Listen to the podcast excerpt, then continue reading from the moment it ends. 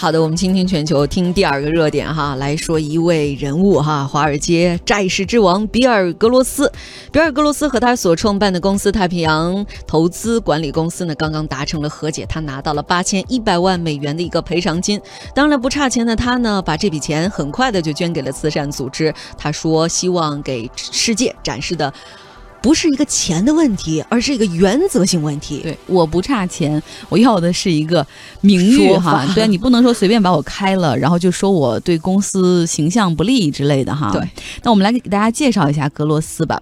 比尔·格罗斯，他今年七十二岁，身家是二十五亿美元。他是债券市场上的绝对大佬。那在这个领域上，他投资已经超过四十年了。他其实这个人的故事非常有意思。他本科读的是杜克大学心理学，然后之后呢，又前往加州大学洛杉矶分校 UCLA 去攻读 MBA。然后呢，在那个时间，他出了一次车祸，然后在医院里就是等着养伤的过程中，他随便百百无聊赖拿起一本。书那本书呢，就跟概率有关。然后他看完之后觉得特别兴奋，马上就从那个洛杉矶开车去这个呃拉斯维加斯去赌博。嗯，说明他病的不不重。对他当时就找到了攻破二十一点黑 Jack 的一个秘诀。所以他特别厉害的，就是有一次他用二百美元在。赌场里面赢到了一万美元，那个简直是特神的一个。如果再赢下去，我估计赌场的人都会出来请他走。倍啊！是，然后呢，他就这样开始对金融市场非常感兴趣。二十八岁，他开始入行搞金融，一开始呢就进入到了太平洋保险去担任他们债券市场的金融分析。他还是一个呃 CFA 呢。然后呢，他提出的。看观察了一段市场之后，他发现哈说现在这个市场里面买卖债券的那种方法太老套了，就是完全是看宏观或者看基本面、看通胀、看利率来判断这个收益比较稳定。他觉得我们能不能用买股票的方式买出或者卖买入或者卖出来获得债券收益，这样会更加暴利一点。然后同时他提出用统计学的手段，然后搞一个。全面的金融系统去监管，然后避免这个风险。那很快，他的这个独门绝技就把太平洋保险的投资部门推上了债券市场上的最高峰。那这个投资部门原来它只是一个部门哈，然后后来就独立成为了美国西海岸最大的基金投资公司，叫 PMOC，sorry，PM。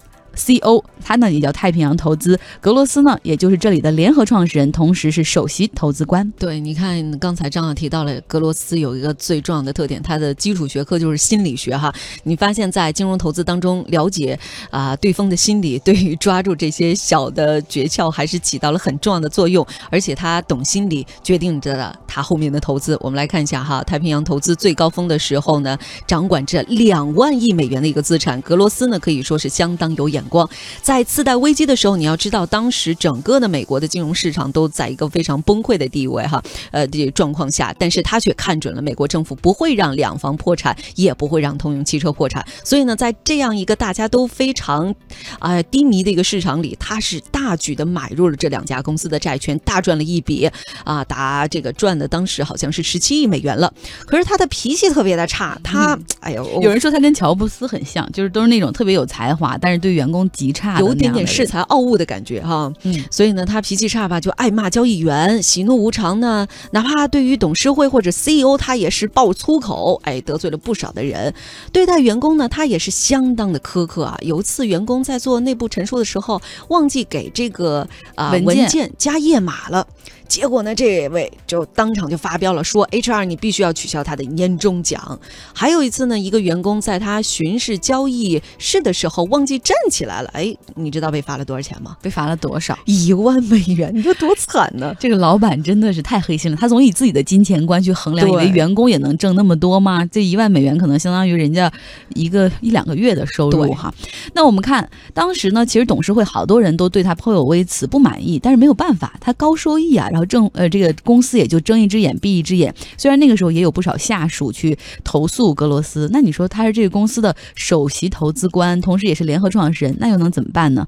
但是到了二零一四年，当时的情形转变了，因为那个时候呢，太平洋投资的 CEO 呃叫埃里安，他呢因为跟格罗斯不和，提出了辞职。他们两个人的不和其实已经酝酿了很久，后来从一开始在公司内部不和，到后来开始在媒体上互相报对方的，就是互相说对方的坏话。比如说这个埃里安就经常说这格罗斯经常给公司惹来一大堆麻烦，我都在后面不停的帮他去那个收拾烂摊子，而格罗斯就经常爆出那一句话，说我有四十年的投资经验，而埃里安有什么？他凭什么做 CEO？所以到这个情况已经闹到这个种地步了，埃里安呢最后。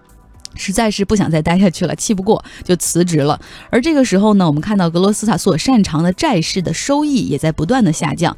于是董事会们他们也也觉得哈，这个时候可能是该放弃格罗斯的时候了。在二零一四年九月，当时太平洋投资的大部分董事总经理联合起来向董事会写了一封信。那个信里面的措辞大概是这样的：就是如果格罗斯不走，那我们就集体辞职。后来董事会权衡了一下，觉得哎，这封信来的刚好是时候，我们也想让他。走，格罗斯就这样被赶走了，从他自己联合创办的公司里被请了出来。那后来他当然也不甘心就这样没落下去，他同时加盟了太平洋投资的竞争对手杰纳斯资本。嗯，就是说这个人其实很有能耐，非常治口气，就是人活一口气的那种。但是他总是这么，哎呦，就是骂人啊什么的，大家触犯了众怒，所以他找一个理由说在他手底吧，在他手底下工作会特别有压力。首先大家都知道，太平洋投资它位于美国的西海岸，而美国的西海岸你主要盯的其实还是就是美国的，比如说纽呃纽约。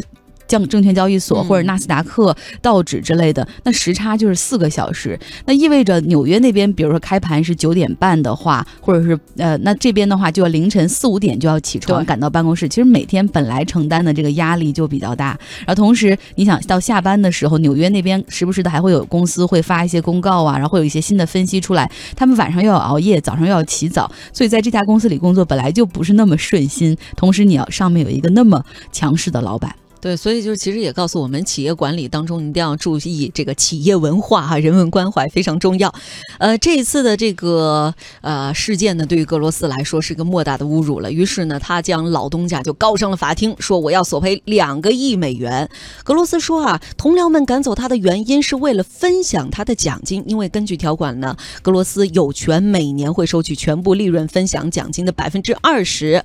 例如，二零一三年利润奖金总额是十三。亿，那么格罗斯将会接受三个亿，所以说，哎呦，这个提起上诉还是有道理的呀。但是你想，这些年他同时在这个公司里，他一点都不亏。有人我看过有一个他们公司中国员工的一个爆料，就说格罗斯其实每年他只不过给你定一些大方向，就是你们可以去关注，比如哪国的，比如说欧债，或者是德国的债券，或者什么什么的，巴西的债券，然后他会给你一个，他说大概会看一个一年到五年期间的一个就是风向。那其实更重要的还是要交易员自己来分析，他们认为格罗斯拿的太。多了，那这个官司呢，在加州联邦法院打了两年多，现在双方是庭外和解。很多金融类的官司到最后其实都是庭外和解，因为大家不愿意把更多的料在法庭上互相抖出来。太平洋投资决定支付给格罗斯八千一百万美元。那和解之后呢，双方也是握手言和，之前撕的那么厉害，然后现在马上就变成了一家人。格罗斯马上发声明说：“太平洋投资永远是我的家，正如所有的家庭一样，我们有争吵，也有意见分歧，但这无法。”改变家的本质，嗯，这一下变成家了哈，这个转脸还转得挺快的。呃，太平洋投资呢，当然也必须得表个态了，发表声明说，格罗斯对于太平洋投资做出了巨大的贡献，他是优秀的投资人，慷慨的慈善家。所以这宗官司就以庭外和解，双方握手言和做个了结。